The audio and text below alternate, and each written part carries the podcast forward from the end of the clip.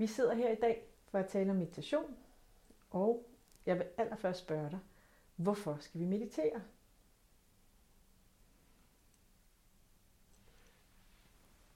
Der er en meget væsentlig grund til at starte med meditation.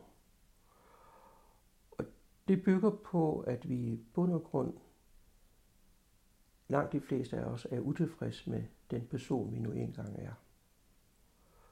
Og at vi rummer et potentiale til at blive noget helt andet, som kan udløses. Øhm, det vi nok mangler, det er jo en metodik, en metode, en mulighed for at udløse det potentiale, vi alle har, til at blive en, man vil kalde en bedre udgave af os selv. Hvad for en udgave vi egentlig ønsker, vi er. En udgave, som vi længes imod, fordi det er faktisk en naturlig del af os selv, at vi har det. Men livet har ført os væk fra det idealbillede, eller det naturlige del af os selv. Mm. Så når, med, så når meditation kommer ind i billedet, så er det fordi, at vi reelt mangler viden, reelt mangler mulighed for at have en metodik, en metode, en mulighed for, hvad skal jeg gøre for at ændre mig. Mm. Og her kommer meditation ind som et fuldstændig unikt redskab, måske det eneste, der findes, til at man med sig selv kan arbejde på sig selv, for at opnå det resultat, man gerne ønsker med sig selv. Og det kunne for eksempel være, at man føler sig ensom, og man føler sig mindre ensom, eller man, man kan, føler vrede og bliver mere kærlig? Eller? Man kan tage en række eksempler, som alt handler om, hvordan man har det, og hvordan man beskriver ens personlighed. Det går jo primært på følelser. Mm. Man kan sige, at meditation kan hjælpe en med at gå fra at være ensom, frygtsom, hjælpeløs, til at blive modig, til at blive ville noget med livet, udføre noget med sig selv, altså en form for mod til at, at forandre sig for eksempel bare. Det kan føre fra, at man er et aggressivt, vredladen, måske et voldeligt menneske, til at blive et kærligt menneske, til en, der har omsorg for sin verden. Det modsatte. Det kan blive i en situation, hvor du har et menneske, der er præget af usikkerhed, er præget af manglende klarhed, manglende evne til at skelne, hvad der er godt og dårligt, til at være et menneske, der er fuldstændig klar og fuldstændig balanceret og tage de rigtige beslutninger i de rette situationer. Altså, at der går fra uklarhed til klarhed. Mm. Det kan være i vores almindelige materielle liv, det at vi altid satser mod at få mere, mere grådighed, ønsker mere ud af den materielle del af verden, til at blive mere tilfreds, mere, hvad skal vi sige, nøjes med ikke altid, at det materielle skal opfyldes i en retning af, at man tror, at det materielle gør en mere lykkelig. Men man indser, at det materielle også har sine begrænsninger. Mm. Selvfølgelig skal man have det, der er nødvendigt for at leve. Men det skal ikke være et mål med livet. Nej. Så der er en hel række ting, man kan forbedre. Hvor jeg siger, at meditation er teknologien, du kan få forærende. Det er let tilgængeligt. Mm. Det er enkelt at udføre. Og det er måske den eneste metodik, der virkelig kan hjælpe dig med at forandre dig selv. Fantastisk. Men er det, er det noget, du har selv, du må lige forklare lidt om, hvem du selv er, og din egen, din vej, egen vej ind i meditationsverdenen? Jamen, jeg er sådan biografisk set født øh, i en brødreflok af tre. Min far var præst, min mor var organist i samme kirke. Og vi levede sådan en fuldstændig normalt borgerlig præstegårdstilværelse i Jylland. Og jeg voksede op i rimelig trygge omgivelser, hvor selvfølgelig kirken spillede en stor rolle, og det sociale liv, der følte med kirken. Jeg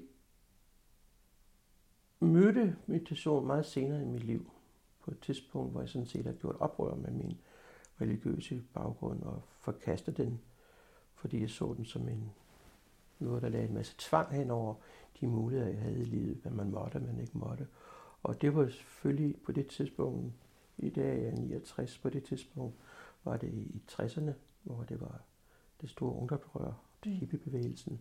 Og den tog jeg aktivt deltag, den tog jeg aktiv, øh, var aktiv deltager i på mange måder, både på det politiske plan, men specielt også med og afprøve en masse forskellige ting, som var noget andet dengang, man indførte det begreb, at man overhovedet kunne meditere.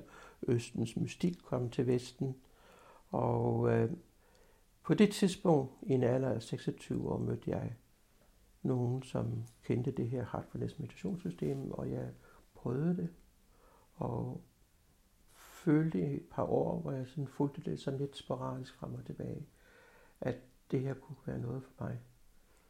Men havde du nu de oplevelser, du lige forklarede til, i, i introduktionen her, mærkede du den forandring i dig allerede her efter nogle år, hvor du havde mediteret? Ja, helt klart. Øh, fordi jeg tror ikke, man vil være disciplineret med, med sig selv, som det nu kræver, hvis man ikke også har en erfaring, en oplevelse af, at det fører en på vej hen imod noget, som er det, man ønsker, og som opfylder ens længsel med, hvad man egentlig gerne vil opnå. Mm. Så ens bevidsthed skal jo forandres med sådan et metodik, før man, tror jeg, overhovedet holder fast på det. Og jeg vil sige, bare det, jeg holder fast på det, og bliver ved med at holde fast på det gennem mit hele liv, mm. kan kun lade sig gøre, fordi der konstant er en forandringsproces i gang. Mm. Der har aldrig, har aldrig på noget tidspunkt stoppet op og sagt, nu er det slut, nu sker der ikke mere. Samtidig med, at jeg aldrig har manglet svar på, hvad det er, der foregår. Der har aldrig været noget, der var for mystisk for mig, for fremmedartet, eller for, hvad skal vi sige, noget, hvor man måtte lægge det side. Det kunne jeg ikke rigtig holde ud, men jeg, jeg accepterer det, fordi nu er jeg en gang at prøve det mm-hmm. system. Jeg har altid kunne få nogle klare svar. Jeg har altid kunne få svar. Jeg kunne acceptere både etisk og moralsk. Mm. Og stod aldrig med en situation, hvor jeg følte, at jeg gjorde noget, som lå lidt uden for, hvad man egentlig måske kunne tillade sig at gøre. Mm. Så, så hele vejen igennem har der været den her forandringsproces, samtidig med, at jeg fik svar på de nye spørgsmål, jeg havde. Mm. Så du, du, du siger, at du var 26 år? Jeg var 26 år, da jeg startede. Da du startede, og der læste du medicin, ikke? Der læste jeg medicin og blev læge et år efter. Ja. Øh, og øh, sammenkoblingen mellem en medicinsk uddannelse, som er en meget dels teknisk, men også en videnskabeligt baseret tankegang, måde man tænker på, støtte aldrig imod min meditationspraksis. Det var ikke sådan, jeg ville dele op i to personer. Nu var den mystiske del af mig, som den videnskabelige del sådan set ikke kunne acceptere. Jeg kunne altid matche de to ting. Okay. Og jeg er fuldstændig overbevist om, at hvis jeg ikke havde kunne stille de her mere rationelle spørgsmål til det, jeg lavede, og fået et ordentligt svar, så var jeg ikke blevet ved. Nej. Så jeg har hele tiden mulighed, fordi jeg havde den der vestlige videnskabelige optrædelse i en bestemt måde at tænke på.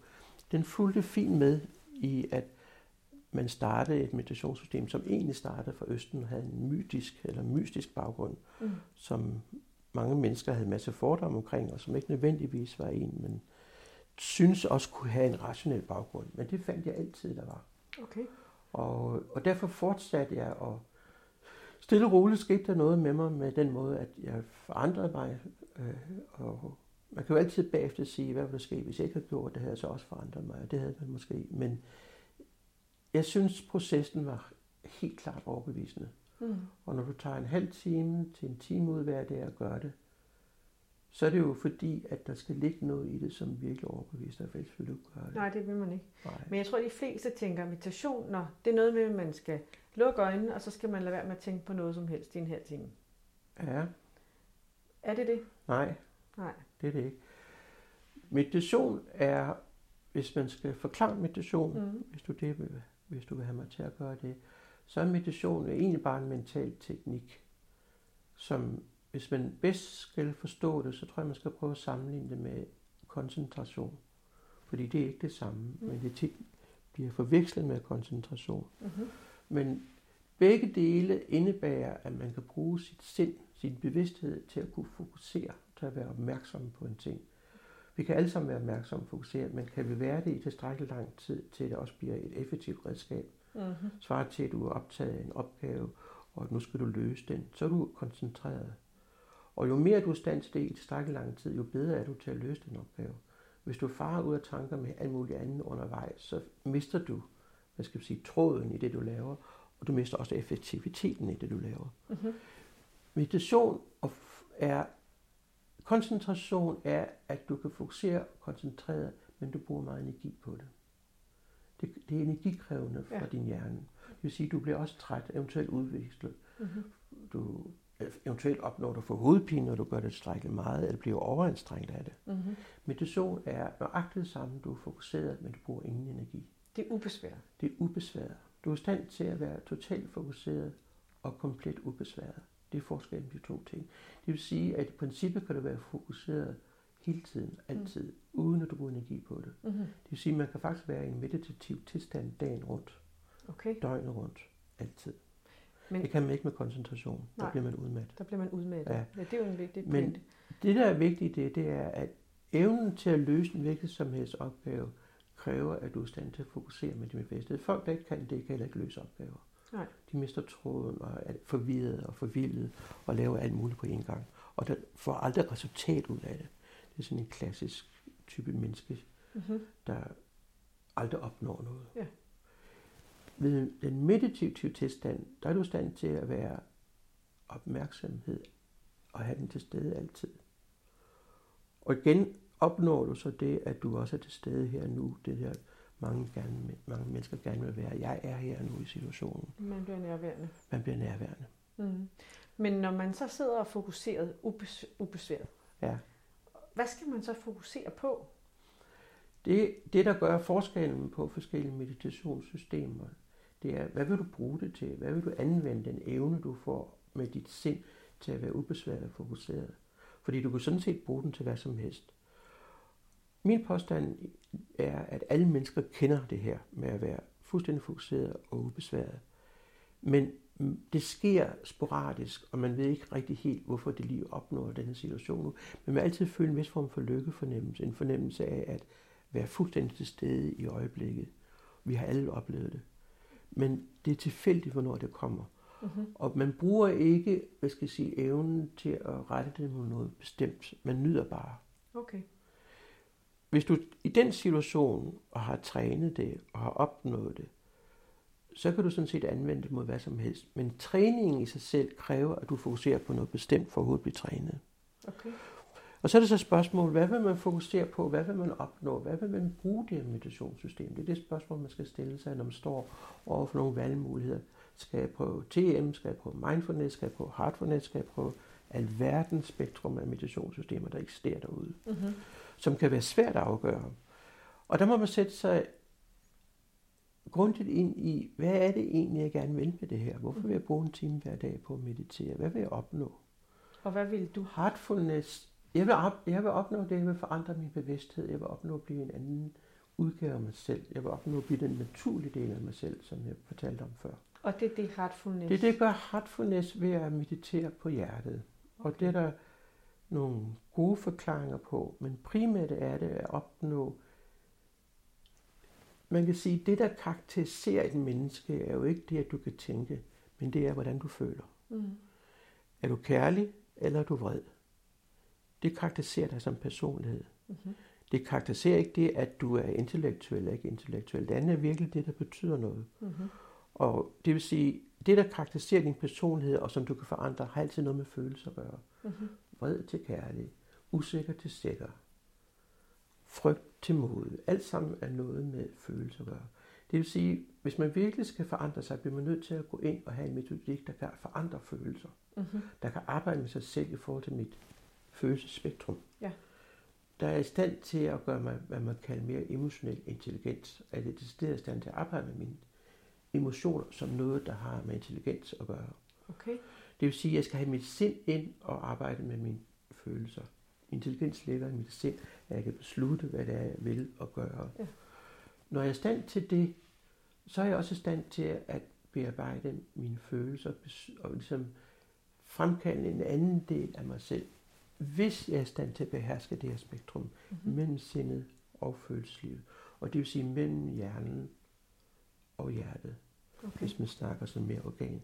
Men for mig er det mere nogle felter, altså at følelser, selvom vi siger, at det er connected til hjertet, så er det et, et, et, et felt svarende til, at du har en magnet. Det er jo ikke magneten, der er betydningsfuld, det er magnetens magnetfelt, der er betydningsfuldt. Og sådan Ligesom skal hjertet har et følelsesfelt.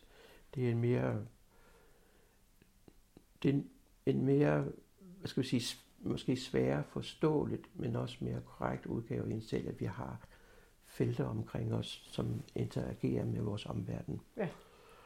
Og følelse er for mig en måde at aflæse verden på, en måde at se verden på. Jeg føler dig. Jeg kan mærke, om du er irriteret, om du er glad, om du er vred. De kender vi alle sammen.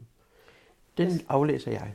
Skal jeg lige forstå, Ja. heartfulness, hvorfor den adskiller det sig så fra, nu sagde du lige før, at man skulle vælge, hvad det var, man ville. Ja. Og så skulle man vælge mellem TM og en masse andre Ja. ja. meditationsformer.